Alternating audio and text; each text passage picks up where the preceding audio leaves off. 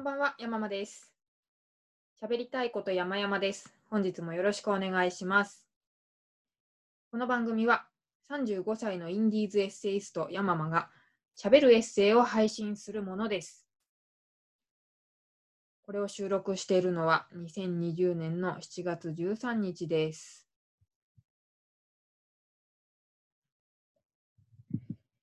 えー今日はですね、日時レビュー、まあ、毎日書く日記みたいなもんですね。それの話をしたいと思います。もう何年ぐらいでしょうね。複数年、日時レビューというものをやってまして、基本的に毎朝、前日のことを振り返って、いろいろ、まあ、15分ぐらいですかね。15分から20分。なんかいろいろ考えちゃったり、脱線しちゃったりすると30分ぐらいかかったりもしますけど、そんなメモをエバーノート上につけていてですね、まあ、ちょっとあの思うことがあった日なんかは、過去の同じ日ののあの記録を見たりして、あこんなこともあったなとか思ったりするんですが、最近ですね、最近っていうかもう長らくなんでしょうけど、すごくマンネリ化してきちゃって、ちょっとこの日誌の付け方変えないと、いい記録、いい言葉が綴られていかないなぁと、それで悩んでいるんですよ。なので、アドバイスくださる方大募集って感じなんですけれども、ちょっと現状をお話ししますね。今のあの日時レビューの悩みなんですが、まあやっつけ作業になってしまっているなというのがあります。いくつか自問自答のその問いを立てているんですけど、それに答えるのが完全に作業になってしまっていて、なんだろうな、いい言葉を綴っていない、心の声をかけていないという感じがします。でそういうものを後から振り返っても面白くないんですよね。で、そう、あの面白くないし、学びもない。過去の同じ日のを見たところで、あ、そんなこともあったんだねぐらいしか出来事は書いてあるけども、なんかもうちょっと心の動きみたいなのも見えた方が面白いんですが、そういう楽しくない学びがない。で、あと、しらけるんですね、書いていて。書いている最中に。ちょっとこれは後ほどお話ししますが、とにかくしらけますと。じゃあ、そんな日時レビュー、どういうふうに書いてたのかという話をします。もう何年もこのやり方で書いてるんですけれども、基本的に私はタスク管理アプリのタスクマというものを使っています。ご存知の方も多いんじゃないかと思いますが、このタスクマというのは、えータスクシュートという考え方に沿って、例えば歯を磨いているだとか、朝食をとっているだとか、そういう細かい数分単位のものもログをつけているんですね。何分から何分まで移動をしたとか。で、大変便利なのが、その最中にメモを取ることができます。なので私は基本的になんかこうやってて思ったことなんかはこのタスクマに打ち込んでいますね。でそうすると翌朝、エバーノートにその記録が全部吐き出されます。なので私はそのエバーノートを見ながら日誌を書くんです。朝の日時日時レビューを。言いにくいな、日時レビュー。で、えっ、と、まあ、いろんな日時レビューって、日時ってあれですよ。日にちの日に次って書いて日時です。その言葉で Google 検索していただくと、ありとあらゆるライフハッカーがですね、俺はこうやってるぜと。俺流はこれだぜと。熱く熱く、どやと。どやはあの脚色ですけれど、私の。俺のやり方を見ろと言わんばかりにきっとみんなが書いているはずなので、いや、そんな、ライフハッカーの方はそんな、あのどやどやした人いな、あんま、もうちょっとこう淡々と書かれてる印象ですけれど、とにかくいろんな参考になるやり方が書いてあると思うので見ていただければと思いますが、私もここでどやらせていただくと、えっ、と、原田隆さんという方が、一流の達成力という書籍を書かれているんですけど、あの、あれですね、オープンオープンマインドじゃなくて、オープンウィンドウ64だっけな。なんか大谷翔平さんも書かれていたっていうマンマンダラみたいなやつ？とにかく自分はこうなりたいんだっていうのを決めてそこから派生するじゃあこれもできなきゃダメだよねみたいなのをどんどんどんどん書いていくみたいなメソッドを提唱されている方なんですけどその方が書いたその一流の達成力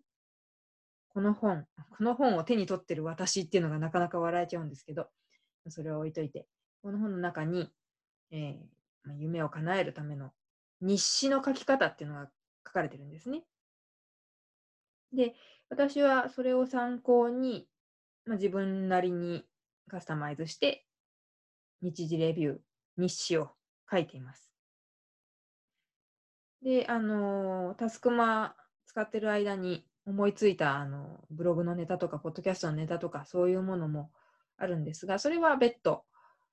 えー、 Dynalist とか、 Scrapbox とか、ネタ帳の方に振り分けているんですけれども、えー、あ、これは余計な話だったな。すいません。ちょっと日時レビューの話に戻しますね。じゃあ日誌、どういうふうに書いていたか。定型フォーマットが。定型フォーマットって同じ意味？フォーマットがあります。タイトル。これは、えー、2020年7月13日みたいに日付入れて、でお天気を書いてました。アバウトですよ。晴れのち曇りとか。それからメンタル指数を入れてました。その日の自分の気分、5段階で今日はダメダメで1でしたとか、そういうのをタイトルに入れてました。これはですね、一時ちょっと私の月経不順などがあって、ものすごくそれに気分が左右されてしまっていたので、それを管理するためにつけてたんですね。なんかその名残があって、メンタル5段階評価というのが懸命に来ています。あと天気はあの頭痛とかとの関係を調べたくて書いてたんですが、全く意味なかったですね。ただ、やり始めちゃったのでやってるっていうだけです。で、えー、そのタイトルがついた日誌開きますと、一番上にこれを必ず書いています。私は生きる目的、かっこ自分が 貢献できること、かっこ閉じを見つけるためにこの日誌を書いている。自己啓発感すげえこれを書いております。でも、あの、その場で打ち込んでんじゃなくて、コピペですけどね。コピペだから消し忘れてるって言った方が正しいです。今こんなこと思いながら書いてません。ほらもうこの時点で白けモードが出てるんですよ。この宣言が書かれている下に大きく6つの問いを立てています。まず1つ、心がけ。その時のマイブームとでも言いますかね。なんか今意識しておきたいこと。例えば、えー、焦らない、丁寧に生きる、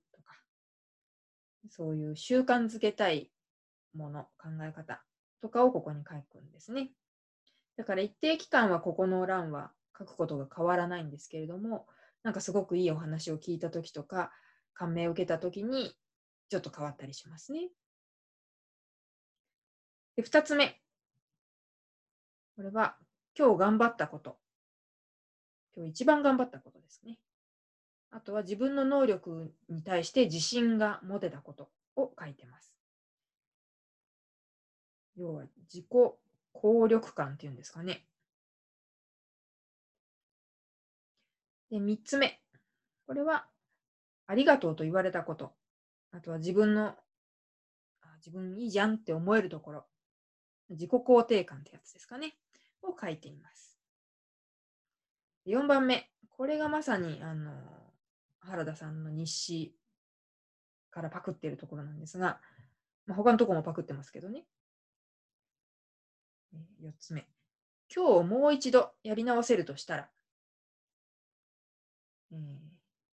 これは何の制限もなく、もしやり直せるとしたら、どういうふうにしますかという。私はここの問いで結構暗くなってしまって、反省することばっかりなので、ここの欄を書くのが嫌いでしたね。原田さん曰く、えーと、反省ネガティブな気持ちをそのままにしておかないための項目なんですよ。何にもこう振り返ることなしに失敗してしまってそのまま、えー、時間を過ごしてしまったらずっとそれは心の傷ネガティブな思いとして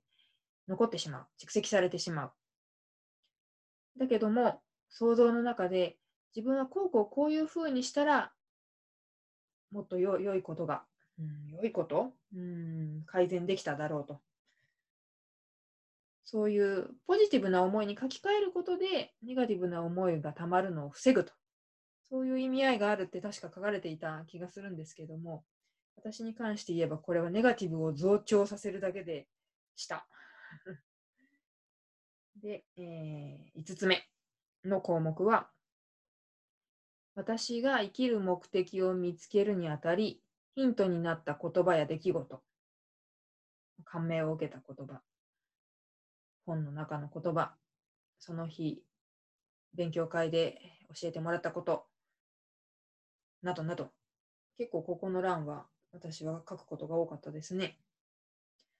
そして最後に今日の一言。一言で終わったことはないですが、どの欄にも当てはまらないけども、ちょっとメモ残しておきたいな、みたいなことを書いてました。えー、これを書くのがね、しらけるんですよ。冒頭の方に2番目、3番目で申し上げたんですけれども、自己効力感、自己肯定感に関連するメモ書きをするところがありましたね。ここが多分ミソなんだと思うんですよ。うんなんか日本人ってくくるのはちょっと間違ってる気がしますけれども、多くの日本人は真面目で、ややネガティブな嫌いがあるんじゃないでしょうか。なんだろうな、こういうふうに立ち止まって、そういえばこんなことでありがとうと言われたぞ、みたいなふうにメモでもしない限り、自己肯定感、自己効力感というのを感じずに過ごしてしまうと。なので、あえてこういう項目を書くと。自分で打ち込んで、手で書いてもいいんでしょうけどね。打ち込んで、自分の目で見ることによって、自分を認めてあげる気持ちを育むということなのでしょう。でも私はもうそんな風に思えないです。作業ですからね。確かにこれでありがとうって言われました。でも何？それで何か？っていう気持ちに、ちょっと反抗期のこの気持ちになってしまうんですよ。全然なんか、ありがとうと言われたことを書いたとしても、うんそれによって自分を認めてあげられなくなっちゃったんですね。書かされてるっていう感じがします。はい、確かにこれでありがとうって言われましたけど、そんぐらい普通じゃない？そんぐらい逆にできないとダメでしょ？みたいな気持ちとかね。今日頑張ったこととかも、例えば、うん、原稿を書き上げたとかあったとして、いや、だって締め切り明日だし、今日やるっしょ。当たり前じゃない？みたいな気持ちになっちゃうんですよ。素直にその自分よく頑張ったって認めるというよりは、でっていう気持ちになっちゃって、これなんか書いてる意味全然ないなと思ってきたんですね。で、今、じゃあどういうふうに変えていこうかなって考えている最中なんですけれど、ちょっと変化があったので、そのお話をさせてください。えー、っと、7月の1日からちょっと日時レビューのやり方を変えたんです。まず、一番大きな変化は、今までエバーノートで完結していたんですけれども、えー、タスクマのその自動的なエバーノートへの吐き出しっていうのはもちろんそのまま行われていますが、それを踏まえた日時レビューは私は手書きで、紙とペンでやることにしました。これはですね、もともと私、あのいろいろ考え事するときに、サインペンと A4 の裏紙使ってやることが多いんですけれども、その時にこう、指で考えてる感覚っていうのがあります。打ち込んでいる時とはまたちょっと違う、なんかこう、いろんな自分の脳の記憶とかとか が結びつくような感覚っていうんですかね。そのスイッチが入りやすいので、手書きにしてみようかなと思って。まあ、iPad があったら良いんでしょうけれども、ないんでね、えー、普通に紙で、ノートでやってますよ。で、えー、もう藁にもすがる思いなもんですから、ちょっと未来日記っていうやり方もありますよね。これから起こってほしいことを完了形で書くってやつです。で、たまたまなんか人と話してて、トライアスロンの選手の、トライアスリートって呼んだらいいのかな？上田愛さんっていう女性の方が、まさに未来日記を書かれていたと。結構アスリートの方やってそうですよね。神様ありがとうございました。何年何、なんだっけ、ロンドン五輪は何年でしたっけね？でも、その何年のロンドンオリンピックで金メダルを取ることができましたって必ず書いてたと。いう話を聞いて、ちょっとそういう要素も取り入れようと。自己啓発的なね。なので、えー、手書きで冒頭に必ず、神様ありがとうございました。私は何歳で何々になりましたと。まあ、ちょっと書くの恥ずかしいから、ぼやけかしますけど、噛んじゃった。ぼやかしますけど、その未来日記要素を取り入れてみましたと。ただ書く内容は基本的にさっきの項目でやっていきました。心がけ、自己効力感、自己肯定感、えー、反省、えー、と、印象に残った言葉、今日の一言ってやつですね。で、これで2週間やってみたんですが、2週間経ってないですけどね、まだ。ぱりこう作業をしているなという感じが拭えないのと項目を変えていないんだから当たり前なんですがやっぱりこう自己効力感とかのところでしらけちゃうし反省のところでやっぱり落ち込むし書いててとにかく楽しくない。そんな悩みを抱えていたらですねこちらの山々キャストのリスナーさんでもあるマリルさん先日、あの、ネタもいただいたので、名前を挙げさせていただい、勝手に挙げさせていただいちゃったんですけど、あの、マリルさんが、モーニングページという朝日記を教えてくださったんですね。全く私知らなかったんですけど、朝3ページ、ノート3ページ分思いついたことをバーッと書くというもの。ちょっとあの、本当はご本家海外の何さんだっけな。えーと、書籍のタイトルを忘れちゃいましたけども、多分モーニングページって調べたら出てきます。その書籍に正しいやり方とか書いてあるはずなんですが、私がざっくりウェブで受けた印象としては、朝起きたらすぐにノート3ページに思いついたことバーッと書けっていう手法だと思いました。で、その話を知り、あ、ちょっともう、日次レビューの項目変えた方がいいかもしれないと思ったんですね。多分、私の頭の働き方が理路整然とこう、リストアップっていう感じではなく、ストーリー型だと思うんですよ。なんか話していると、ついでに違うことを思い出したりみたいな。スパスパッと聞かれていることを答えるっていうタイプではないなと。自分の修正に気づ、修正？修正？修正？修正か、正しい発音。自分の修正に気づきまして。じゃあ、そのモーニングページっぽくしよう。これまでやっていた6つの問いかけやめよう。ということで、今日からノートを開いて思いついた昨日の出来事、そこで感じたこと、でノート3ページと言わず、別にあの短くても長くても思いついたことを手書きで書いていくというふうにしてみました。ただ、えーと、最後の最後は決めようと思っていて、一番最後に心がけ。目標といいますか、あくまでタスクではなくて、今日やらなきゃいけないことっていうそのタスクではなくて、心がけを最後に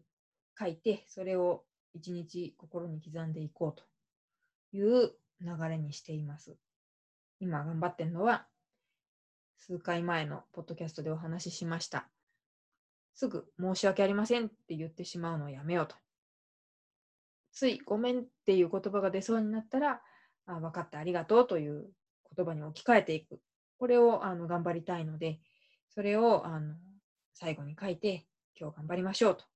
いうことで終える風に今日からしてみました。この効果がどうなることやらという感じなんですが、なんか皆さんの日時レビューのやり方、日記の書き方等々、なんかありましたら、ご意見伺えればと思います。なんか本当は、あの、ポッドキャスト郵便屋の〇〇の時間を運営されている郵便屋さんにお話を伺いたいぐらいですが、郵便屋さんは日記同好会っていうノートサークルもやられてるので、そっちに入ったらいいんじゃないかと思うんだけど、私がやってることは果たして日記？うん。日記？日時レビュー？なんかその、何なんでしょうね。ちょっと欲を出しちゃうんですよね。自己啓発的なところを。ももっとシンプルに日記だと割り切って書いた方が意外と自分にはいい効果が出たりするのかもしれないな。振り返っても面白そうだし。そんなことで私の日時レビューの悩みをお話ししてみました。えっ、ー、と、YouTube ではですね、この私がお話しするにあたってメモを書いたんですけれども、そのメモを写しておりますので、もしよかったら喋りたいこと山々ですチャンネルを見てみてください。ということで、今日もお付き合いいただきましてありがとうございました。あ、そうだそうだ、最後の告知をね、